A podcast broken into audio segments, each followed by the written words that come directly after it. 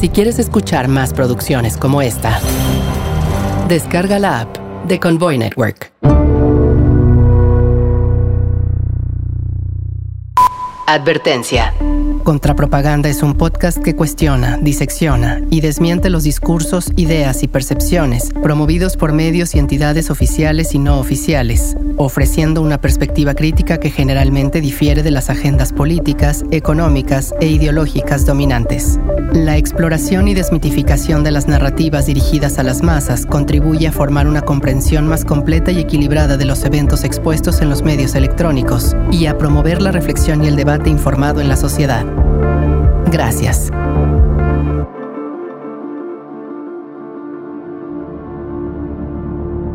El aparato de relaciones públicas y propaganda de Israel ha descalificado sistemáticamente a cualquier crítico de sus políticas acusándolo de antisemitismo. Pero ser crítico de Israel no te hace necesariamente antisemita.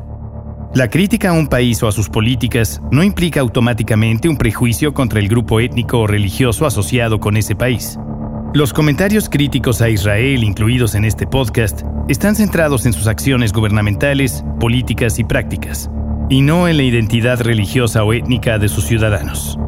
Es importante distinguir entre la crítica legítima, enfocada en políticas específicas o violaciones a derechos humanos, y el antisemitismo, que implica un odio irracional y perjudicial hacia los judíos como grupo étnico o religioso. La crítica legítima busca el diálogo y el avance, mientras que el antisemitismo busca demonizar y discriminar a las personas basándose en su identidad judía.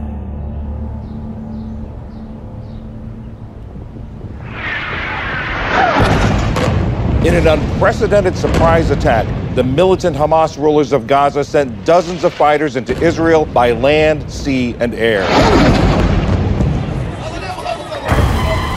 El ataque sin precedentes perpetrado este sábado por el grupo militante islamista palestino Hamas contra Israel fue un asalto por varios frentes que tomó por sorpresa a las fuerzas israelíes. Todo comenzó al amanecer. Un número indeterminado de integrantes armados de Hamas entró en Israel y una andanada de cohetes llovió desde la franja de Gaza. El sistema de defensa israelí Cúpula de Hierro no pudo interceptarlos todos. Grupos de milicianos palestinos se han infiltrado en territorio de Israel, en la ciudad de Esderot, y habrían tomado rehenes. Israel ya está hablando, usó Zubiría, de una guerra. Ciudadanos de Israel, estamos en guerra, no en una operación militar, sino en guerra. Esta mañana Hamas lanzó un ataque sorpresa asesino contra el Estado de Israel y sus ciudadanos. El enemigo pagará un precio nunca visto por esto. Los muertos en Gaza por los bombardeos israelíes superan los 6.500, según el Ministerio de Sanidad de la Franja. Los heridos sobrepasan los 17.400. Este es el balance que deja la represalia por el ataque del grupo islamista Hamas contra Israel del pasado 7 de octubre, que dejó más de 1.400 fallecidos. Entre las víctimas mortales en Gaza hay 2.704 menores, 1.584 mujeres y 364 ancianos. Según las autoridades sanitarias de Gaza, de los casi 6.000 muertos hasta el 25 de octubre, se reporta que alrededor del 40% son niños. Devastados por el dolor, estos residentes de Deir al-Balá en el centro de Gaza lloran la pérdida de sus seres queridos. Y como tantas veces ha ocurrido en los ataques israelíes, muchas de las víctimas son niños. Bueno, estos ataques han sacado a cientos de personas a las calles en varias ciudades de Estados Unidos. En Chicago hubo concentraciones en favor de Palestina frente al consulado de Israel. People of New York stand with the Palestinian people and the people of Gaza. En los últimos meses de 2023, vimos y escuchamos una protesta masiva global sin precedentes contra las operaciones militares de Israel en Palestina, incluida la manifestación más grande de judíos pro-Palestina en la historia de Washington, D.C., protesta que incluso llegó al Capitolio, el centro del poder político de Estados Unidos de las últimas noticias del conflicto Israel y Franja de Gaza. Ahora protestas en el Capitolio. Esto que ustedes están viendo está sucediendo en estos momentos. ¿eh? A lot of us Jews, but we are here to protest the genocide that is happening in our name. It has to stop. We are crying every minute. La manifestación convocada por judíos estadounidenses destacaban mensajes como no en nuestro nombre. Los judíos dicen alto al fuego y dejen vivir a Gaza. Personas de todas las edades, nacionalidades, creencias y condiciones socioeconómicas salieron a las calles a exigir el cese al fuego, y muchos de ellos, principalmente jóvenes, la anhelada liberación de Palestina. Incluso en países como Francia, donde las protestas a favor de Palestina han sido prohibidas, la gente desafió a las autoridades para que su voz fuera escuchada. Finalmente, una buena parte del mundo despertó ante las atrocidades cometidas en Gaza, porque no hay palabras para describir la tragedia de Palestina, ni los sentimientos de impotencia, frustración y coraje de la gente que siente empatía por su sufrimiento. Un infierno en la tierra.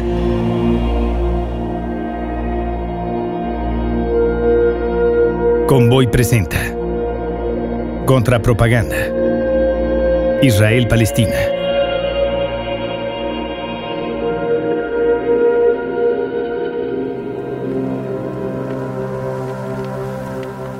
La Franja de Gaza es un estrecho territorio ubicado en la costa sureste del mar Mediterráneo. Tiene una longitud aproximada de 41 kilómetros y un ancho que varía entre 6 y 12 kilómetros lo que da como resultado una extensión total de alrededor de 360 kilómetros cuadrados. Esta región, de forma rectangular, limita con Israel, Egipto y el mar Mediterráneo. Gaza, alguna vez un puerto comercial y marítimo, ha formado parte durante mucho tiempo de la región geográfica identificada como Palestina. Hoy, Gaza está prácticamente destruida. Los más de dos millones que vivían o viven en la franja de Gaza hasta antes de la intervención militar de Israel de 2023 forman parte de la comunidad palestina mundial de 14 millones de personas. Aproximadamente un tercio de los habitantes de Gaza tienen sus raíces familiares en tierras de la franja. Los dos tercios restantes son refugiados de la guerra de 1948 y sus descendientes, muchos de los cuales proceden de ciudades y pueblos de los alrededores de Gaza. Gaza cuenta con una población muy joven. Casi la mitad de sus habitantes, muchos ahora desplazados, tienen menos de 18 años y el 53% de la población vive en situación de pobreza. La propaganda mediática ha difundido una imagen de los palestinos como salvajes, violentos y primitivos, pero a pesar de sus limitadísimas posibilidades económicas, los niveles de educación son bastante altos. Más del 95% de los niños gazatíes de 6 a 12 años han sido escolarizados.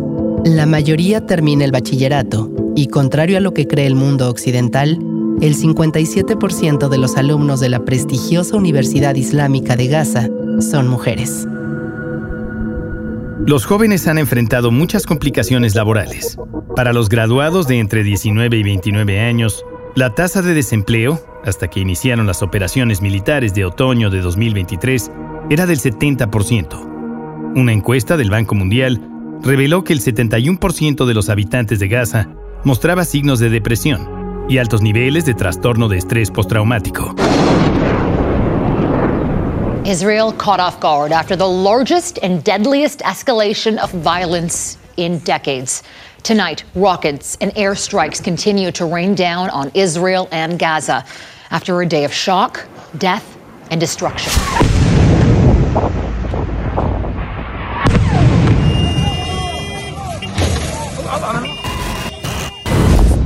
En el día del Sabbat, un ataque combinado de Hamas lanzando cohetes, atacando varias ciudades e infiltrando milicianos en Israel ha sorprendido al ejército secuestrando y matando a algunos soldados en los puestos de control. Todo en pocas horas.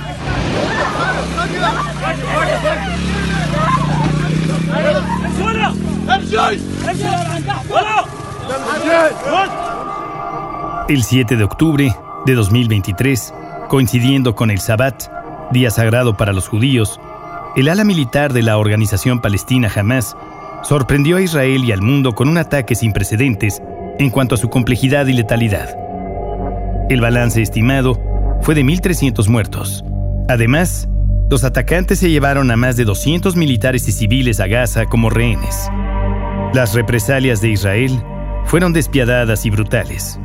En tan solo unos días, con la operación Espadas de Hierro, lanzaron más de 6.000 bombas, matando a casi 4.500 palestinos, la mayoría niños y mujeres, y aniquilando a 80 familias completas. Siguen los ataques aéreos de Israel contra la franja de Gaza.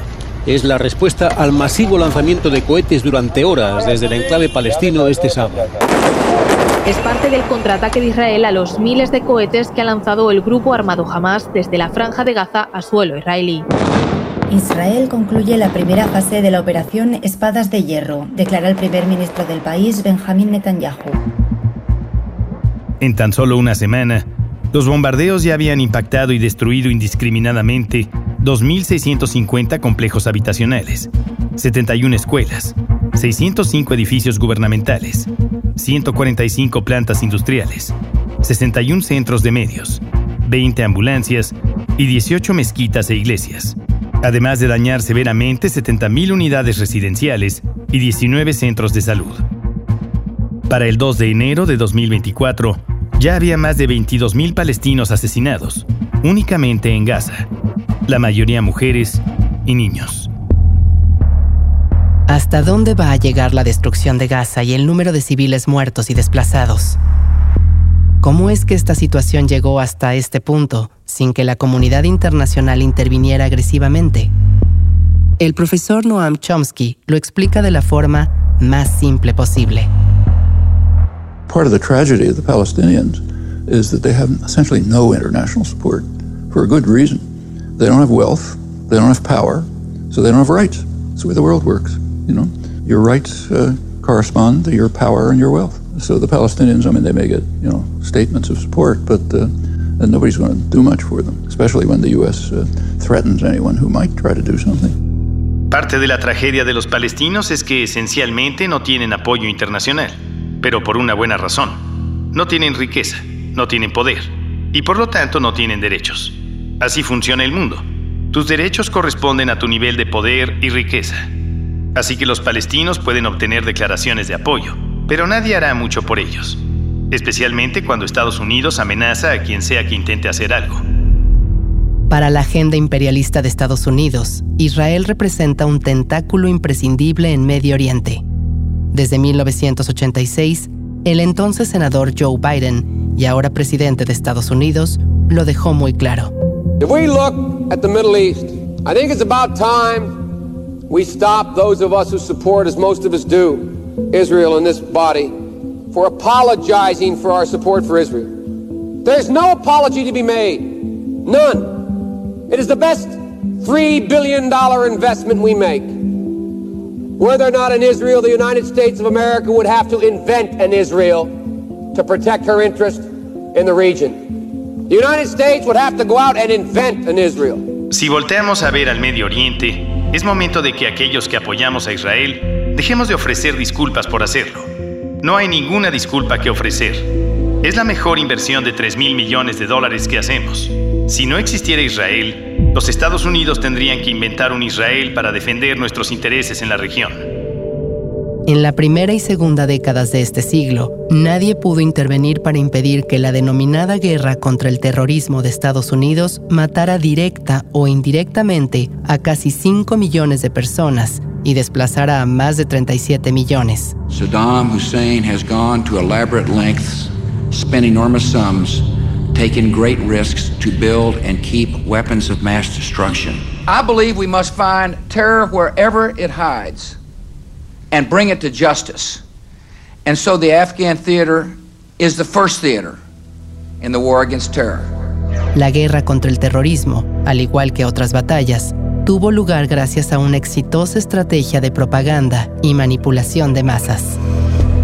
Y si algo ha contribuido a que el gobierno de Netanyahu y otros anteriores hayan logrado actuar impunemente durante años sin que la comunidad internacional interviniera y con el pleno respaldo de la población estadounidense, es el hábil y eficiente aparato de propaganda y relaciones públicas de Israel. Mientras que otros violadores de derechos humanos han sido condenados o sancionados por Estados Unidos y sus aliados, siendo Rusia uno de los mejores ejemplos, Israel tiene un trato excepcional. ¿Por qué Vladimir Putin es Satanás y Benjamín Netanyahu una víctima? ¿Cómo a lo largo de la historia han logrado justificar atrocidades y promoverlas como acciones sensatas, necesarias e inevitables? Gracias a la Hasbara. Hasbara es una palabra hebrea que podría traducirse vagamente como explicación y fue popularizada a principios del siglo XX por el activista y periodista sionista polaco Naum Sokolov. El término se utiliza para describir los esfuerzos de relaciones públicas y propaganda realizados para promover y defender la imagen y políticas de Israel, especialmente a nivel internacional. La Hasbara supuestamente implica la presentación de información positiva sobre Israel para influir en la opinión pública y contrarrestar la crítica y la propaganda negativa. Se recurre a las redes sociales, los medios masivos de comunicación, la diplomacia pública, la creación y apoyo de organizaciones no gubernamentales, periodistas independientes, académicos y la participación en eventos internacionales. En realidad, se trata de una estrategia de propaganda y relaciones públicas larga, eficiente y costosa. Una campaña basada en mitos, desinformación y duplicidades, con la que han promovido exitosamente una lógica propia. Bajo esa lógica, lo ilegal es promovido como legal, lo inmoral es interpretado como ético y justo, y lo antidemocrático presume ser todo lo contrario.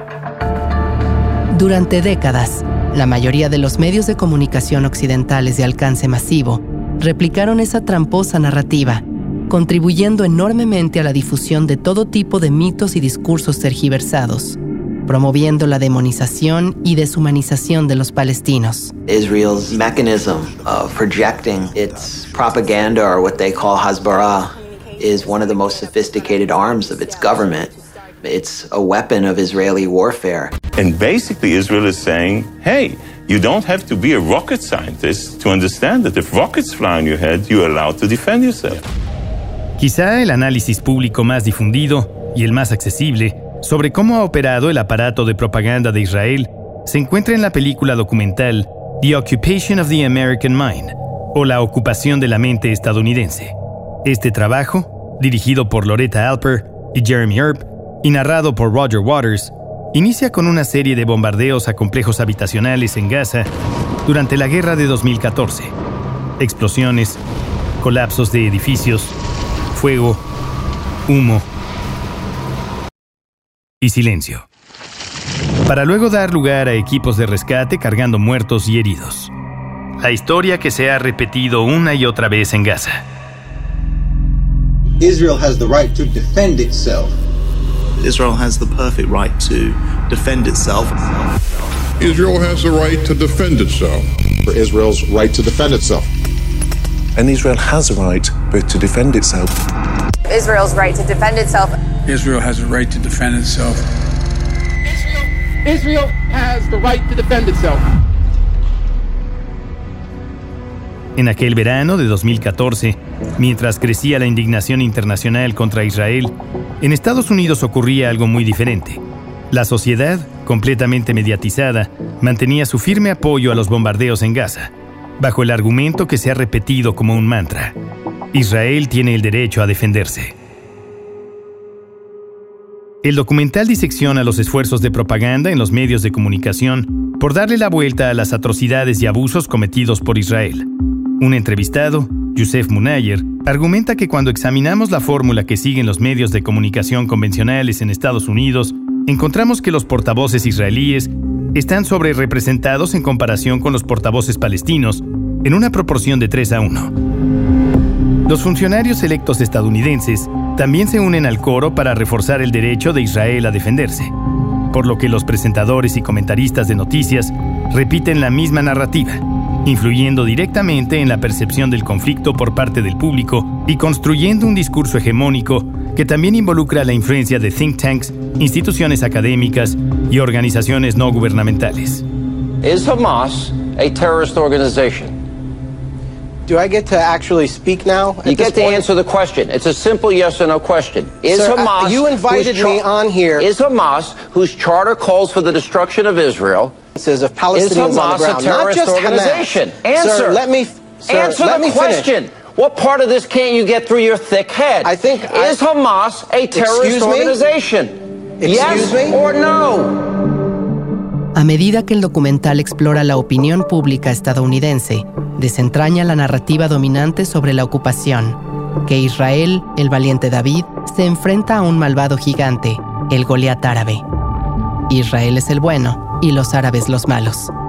Hacia el final de la película, Noam Chomsky declara lo siguiente. Changing perception and understanding here, leading to a change of policy here. As long as the United States supports Israel, nothing's going to happen.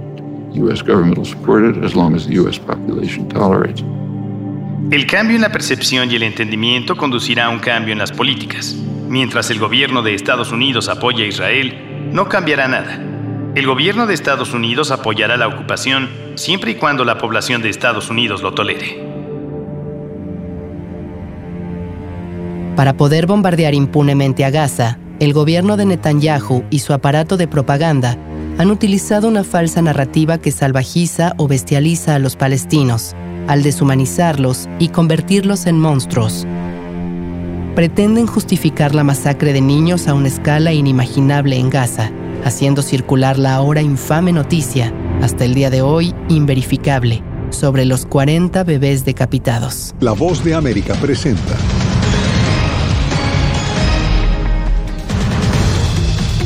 Se intensifica la guerra entre Israel y Hamas. El ejército israelí denuncia el hallazgo de niños y bebés decapitados.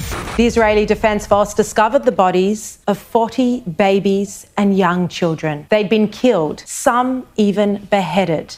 Well, throughout the day here, the Israeli military has been recovering the bodies of whole families, including several children cut down in a rural community.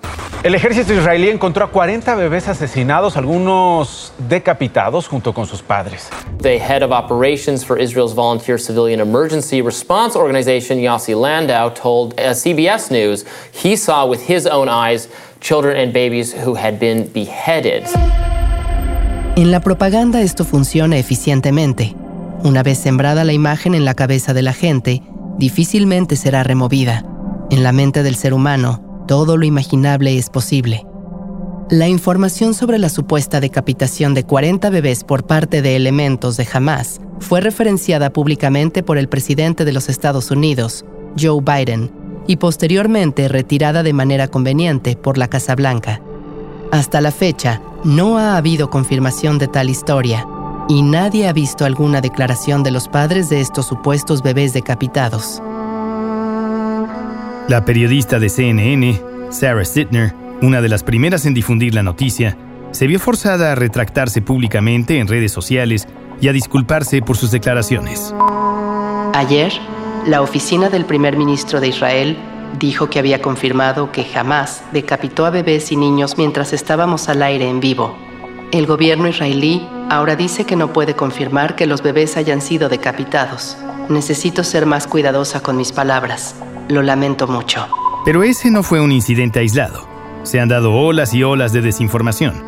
Los simpatizantes del régimen israelí en Estados Unidos reapropiaron, algunos inadvertidamente, imágenes de niños palestinos traumatizados y heridos, haciéndolos pasar por niños israelíes, con el fin de generar apoyo público en Occidente para Israel, antes de borrar posteriormente sus publicaciones.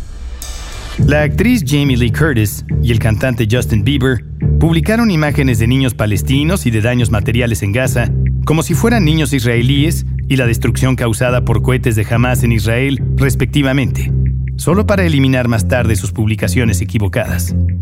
Se difundieron en línea imágenes de niños palestinos encerrados en jaulas por las fuerzas de Israel, incorrectamente descritos como niños israelíes capturados por Hamas. Otros videos que falsamente pretendían mostrar a miembros de Hamas con niños secuestrados se difundieron ampliamente en las redes sociales. Millones de personas en todo el mundo vieron un video de una mujer siendo agredida y quemada, pensando que se trataba de una mujer israelí secuestrada por Hamas.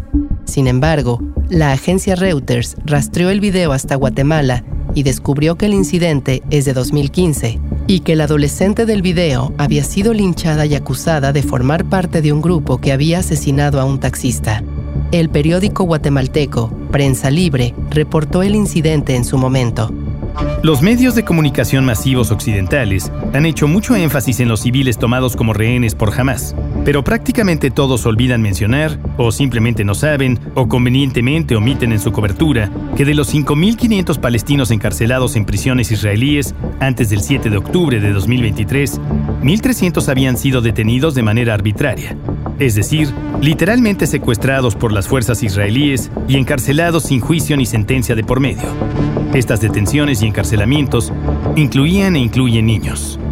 Una diferencia muy destacable entre los israelíes y los palestinos privados de su libertad es que los medios de comunicación se refieren a los primeros como rehenes y a los segundos como prisioneros presos. Aquí estamos en Jerusalén y esta tarde estuvimos en Ramallah, en Cisjordania, en territorio ocupado palestino, donde fue liberada la mayoría de este grupo de 39 presos palestinos que fue liberada como parte de esta tregua entre Israel y Hamas. Segundo día de tregua y segundo intercambio de rehenes y presos previsto entre Hamas e Israel. A la izquierda, el paso de Rafah, en la frontera de Gaza con Egipto, por donde se espera la liberación de un segundo grupo de rehenes israelíes. Con esta distinción, insinúan que los palestinos fueron encarcelados debido a que indudablemente cometieron algún crimen grave, por lo que deben ser aislados de la sociedad. En otras palabras, y al contrario de lo que sucede en otros países supuestamente democráticos, los palestinos se presumen culpables hasta que se demuestre su inocencia. De acuerdo con la organización Save the Children, los niños palestinos en el sistema de detención militar de Israel enfrentan abuso físico y emocional. Cuatro de cada cinco es decir, 86% de ellos son golpeados y el 69% es sometido a revisiones al desnudo. Casi la mitad, 42%, resulta herido en el momento de su detención, incluyendo heridas de bala o fracturas óseas. Algunos reportan violencia de naturaleza sexual y otros han sido transferidos a centros de detención donde son colocados en pequeñas jaulas. Se estima que cada año entre 500 y 1000 niños son detenidos en el sistema de detención militar israelí. A lo largo de la historia, la falta de información y la desinformación han contribuido sustancialmente a fortalecer la justificación de una masacre continua de civiles palestinos, aprovechando lo más posible los sentimientos islamofóbicos occidentales acentuados después del 11 de septiembre de 2001. Al comenzar los bombardeos en Gaza en octubre de 2023, Joab Galant, ministro de Defensa de Israel, para justificar la abominable suspensión de alimentos, electricidad, agua potable y otras necesidades esenciales para toda Gaza, declaró lo siguiente.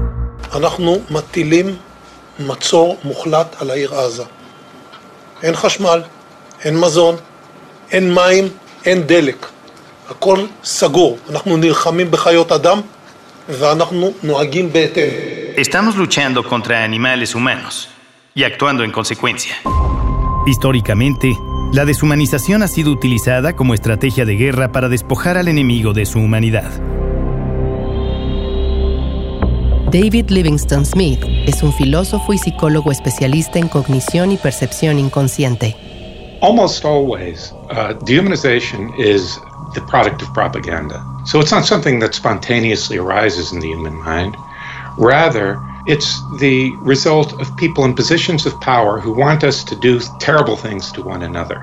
And the paradigmatic example of that is, is genocide. So if those in power, those who are in positions of authority, can convince us that these others that they wish us to harm are dangerous, toxic, subhuman creatures, that we must destroy in our own self defense, then that allows us to overcome a very natural resistance human beings have to doing awful things to one another. La deshumanización es producto de la propaganda. No es algo que surge espontáneamente de la mente humana. Es el resultado de la gente en el poder que quiere que nos hagamos cosas terribles el uno al otro. Y el ejemplo paradigmático de esto es el genocidio. Si aquellos que están en posiciones de poder nos pueden convencer de que estos otros, que nos quieren lastimar, son criaturas subhumanas, peligrosas y tóxicas, tenemos que destruirlas en defensa propia. Y eso nos ayuda a sobreponernos a una resistencia muy natural que tiene el ser humano para evitar hacernos cosas terribles el uno al otro. A casi dos meses del inicio del conflicto entre Hamas e Israel, el gobierno de Benjamin Netanyahu denuncia que militantes del grupo islamista cometieron delitos sexuales. But among the evidence seen by NBC News, graphic photos of women's bodies with obvious signs of sexual assault. Tonight, investigators from Israel are revealing eyewitness and victim accounts. They describe gang rapes, the bodies of deceased victims bearing signs of mutilation. Ataques del 7 de octubre que desencadenaron la mayor escalada de violencia en décadas entre Israel y Hamas. Las denuncias de violencia sexual contra las mujeres llegan a un plano principal en el conflicto.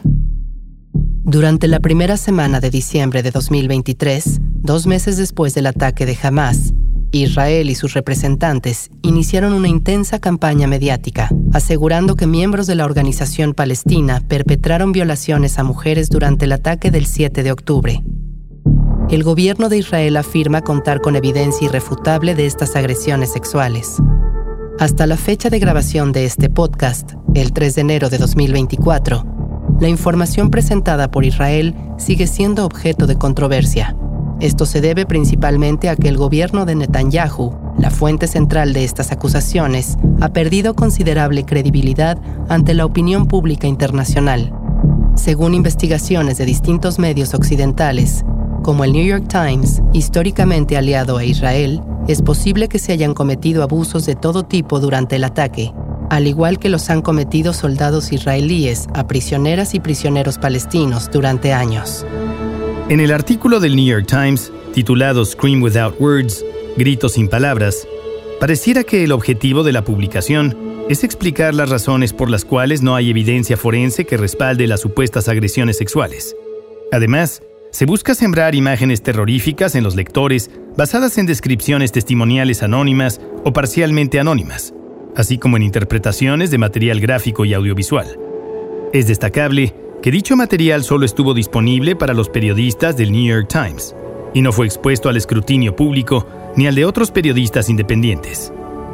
El artículo también cita a fuentes oficiales como Josie Landau, comandante de la Organización de Rescate y Búsqueda israelí SACA, quien antes confirmó falsamente la existencia de bebés decapitados. Según las autoridades israelíes, ninguna de las supuestas víctimas sobrevivientes ha querido hablar públicamente de lo sucedido. Independientemente de si miembros de Hamas cometieron actos de violencia sexual o no, las supuestas víctimas siguen siendo explotadas y revictimizadas con fines propagandísticos. El objetivo central de la campaña mediática es claro, perpetuar la deshumanización de los palestinos al insinuar que son inherentemente primitivos y violentos una reactivación de prejuicios racistas que se alinean con una lamentable e histórica visión colonialista que retrata a las personas colonizadas o esclavizadas como salvajes y propensas a la violencia sexual, particularmente contra las mujeres blancas o colonizadoras. Como se muestra en el Museo Jim Crow de Memorabilia Racista, la antigua caricatura del denominado bruto retrata a los hombres negros como innatamente salvajes, animalísticos, destructivos y criminales, merecedores de castigo, posiblemente la muerte. La acusación más mencionada en conexión con el denominado bruto negro era, por supuesto, la violación, específicamente la violación de una mujer blanca. A principios del siglo XX, gran parte de la virulenta propaganda antinegra que se coló en las revistas científicas, periódicos locales y las novelas más vendidas se centraba en el estereotipo del violador negro. Estos estereotipos justificaron el control y la violencia estatal contra las personas negras, y como ellos mismos lo declararon, calmaron a las conciencias blancas. Es inevitable asociar esa perspectiva con la campaña dirigida a los palestinos. Pareciera que el propósito es demonizarlos y predisponer a la opinión pública para apoyar o al menos tolerar la masacre masiva de Israel en Gaza. En respuesta a la campaña, jamás condenó a los medios occidentales por participar en lo que llamaron campañas sionistas engañosas que promueven mentiras y acusaciones infundadas, incluidas las afirmaciones de violación y agresión sexual por parte de sus elementos. Los voceros de Hamas han afirmado que todo es parte de una serie de mentiras propagadas por la máquina de propaganda sionista, que ha hecho afirmaciones falsas de manera consistente, como la decapitación de niños o la utilización del hospital Al-Shifa con fines militares. I think the best way to describe it really is ISIS on steroids. Uh, the atrocities, atrocities that we already know happened. Hoy Hamas es equivalente al ISIS. Eso equivale al nazismo. Hamas fue más bárbaro y brutal que el Estado Islámico, afirmó en un comunicado el portavoz del ejército israelí. El Hamas ha cambiado. Acá lo que está haciendo de cortándole la cabeza a bebés y secuestrando a ancianas es el mismo patrón de conducta que tiene el Estado Islámico. O sea que quizás el nombre correcto debería ser el Estado Islámico de Hamas. I would say Hamas as an entity is just like ISIS and are using Palestinians as cannon fodder. Hamas is really a wannabe ISIS. ISIS was actually much better organized. Uh, ISIS did not try to behead kids, children, um, but Hamas um, is an evil terrorist group that must be eradicated. Hamas es ISIS. Repetían en los medios una y otra vez. Todos los conductores de noticiarios en sincronía perfecta repetían la frase como un mantra, pero el primero en hacerlo fue el primer ministro de Israel, Benjamín Netanyahu, justo después del ataque. Hamas is ISIS, and just as the forces of civilizations united to defeat ISIS, the forces of civilization must support Israel in defeating Hamas. Así como las fuerzas de la civilización se unieron para derrotar al Estado Islámico, las fuerzas de la civilización deben apoyar a Israel en derrotar a Hamas. Hamas es un movimiento exclusivamente palestino. Sus miembros son palestinos y su ideología se centra en liberar lo que considera su territorio. El ataque a civiles perpetrado por Hamas fue capitalizado por la propaganda occidental para asociarlo directamente con ISIS. Pero hay muchas más diferencias que similitudes entre las dos organizaciones. Aunque se pretende describir a Hamas como una organización extremista islámica de alcance internacional, sus ataques mortales se han centrado únicamente en objetivos israelíes. En las elecciones legislativas palestinas de 2006, Hamas participó como un partido político y ganó la mayoría en el Consejo Legislativo palestino. Esta victoria condujo a la formación de un gobierno encabezado por Hamas, con Ismail Haniyeh como primer ministro. Al poco tiempo, las tensiones políticas aumentaron y en 2007 se produjo un enfrentamiento violento entre Hamas y Fatah, el partido rival, resultando en la toma de control de la franja de Gaza por parte de Hamas y la autoridad palestina, liderada por Fatah, manteniendo el control de Cisjordania. ISIS, o el Estado Islámico de Irak y Siria, es una organización yihadista que busca establecer un califato en la región, mientras que Hamas tiene como objetivo central la resistencia contra la ocupación ilegal israelí y la creación de un Estado palestino. Durante sus 16 años de gobierno, jamás construyó un sistema de gobierno que incluye no solo su ala militar, sino también decenas de miles de maestros, funcionarios civiles y policías. El grupo también cuenta con un considerable apoyo en Cisjordania y un liderazgo exiliado disperso por el mundo árabe. Continúa siendo motivo de debate, tanto dentro como fuera de Israel, si el gobierno de Benjamín Netanyahu permitió de alguna manera que jamás se fortaleciera con el fin de minimizar ante la comunidad internacional la posibilidad de que Palestina pudiera legitimarse como Estado, entre otros fines estratégicos. Sin embargo, lo que sí ha podido confirmarse con absoluta contundencia es la responsabilidad de Estados Unidos en la gestación del Estado Islámico.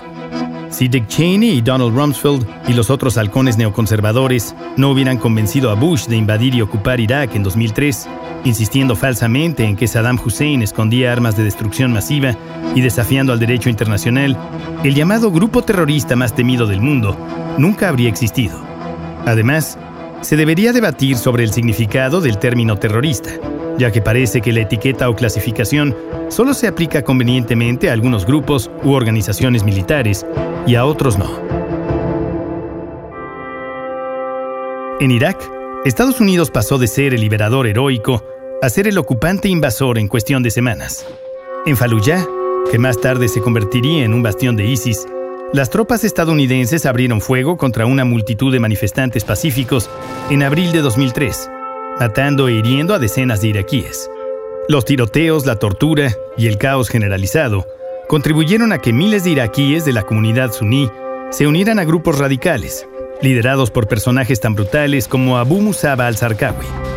La Al-Qaeda en Irak de Zarqawi, formada en 2004 para luchar contra las tropas estadounidenses y sus aliados locales, fue una organización precursora precisamente de ISIS. Por otro lado, en mayo de 2003, las autoridades de ocupación de Estados Unidos disolvieron al ejército iraquí.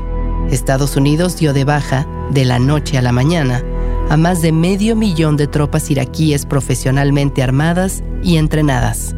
Tanto Colin Powell, secretario de Estado de Bush, hijo y secretario de Defensa de la administración de su padre, describiría más tarde a esos soldados desempleados como reclutas ideales para la insurgencia. El ejército estadounidense detuvo a decenas de miles de iraquíes, muchos de ellos civiles, en Camp Puka, en el sur de Irak, donde los yihadistas encarcelados no solo pudieron radicalizar nuevos reclutas, sino también planear futuras operaciones y ataques. Uno de los detenidos en Buka fue justamente Abu Bakr al-Baghdadi. David Kilcullen, ex asesor del general David Petraeus, exdirector de la CIA, y de la exsecretaria de Estado Condoleezza Rice, declaró lo siguiente en marzo de 2016 para el Canal 4 de Londres. So, what are the failures that led to Islamic State? I think um, very clearly the first major failure, which, uh, as your uh, lead in suggested, I've described as the biggest strategic screw up since the invasion of Russia by Hitler in 1941, was the decision to invade Iraq in 2003. There undeniably would be no ISIS if we had not invaded Iraq. ¿Cuáles son los fracasos que llevaron al Estado Islámico? Yo he descrito la decisión de invadir Irak en 2003 como el error estratégico más grande desde la invasión de Rusia por parte de Hitler en 1941. Indiscutiblemente, no habría ISIS si no hubiéramos invadido Irak. Hemos visto a miles de judíos en todo el mundo oponiéndose a las atrocidades descaradas del ejército de Israel, pues las mentiras de Netanyahu y las declaraciones de su ministro de Defensa son muy claras seguirán inundando a la sociedad consumidora de medios con noticias falsas para obtener el consentimiento de la comunidad judía de Israel y del mundo. Pero la realidad es que el gobierno de Netanyahu ya no está defendiendo a su población y el complejo militar industrial de Estados Unidos no está apoyando a un país vulnerable, víctima del llamado terrorismo islámico fundamentalista. Israel no está simplemente contraatacando, está cometiendo un genocidio. ¿Cómo se define un genocidio? El genocidio se refiere a la perpetración intencional y sistemática de actos que tienen como objetivo la destrucción, total o parcial, de un grupo étnico, racial, religioso o nacional. Estos actos pueden incluir asesinatos, lesiones graves, torturas, desplazamientos forzados, imposición de condiciones de vida que buscan la eliminación del grupo, entre otros. El término fue acuñado por primera vez por el jurista polaco Rafael Lemkin en 1944 y se incorporó más tarde en la Convención para la Prevención y la Sanción del Delito de Genocidio de las Naciones Unidas, adoptada en 1948. La Convención define el genocidio como uno de los crímenes más graves que pueden cometerse bajo el derecho internacional. De acuerdo con la definición, podríamos considerar lo que ha ocurrido en Gaza como un genocidio. Por otro lado, la devastadora destrucción de zonas residenciales en Gaza por parte de Israel está llevando a expertos legales internacionales a plantear el concepto de domicidio, es decir, la destrucción masiva de viviendas para volver el territorio inhabitable.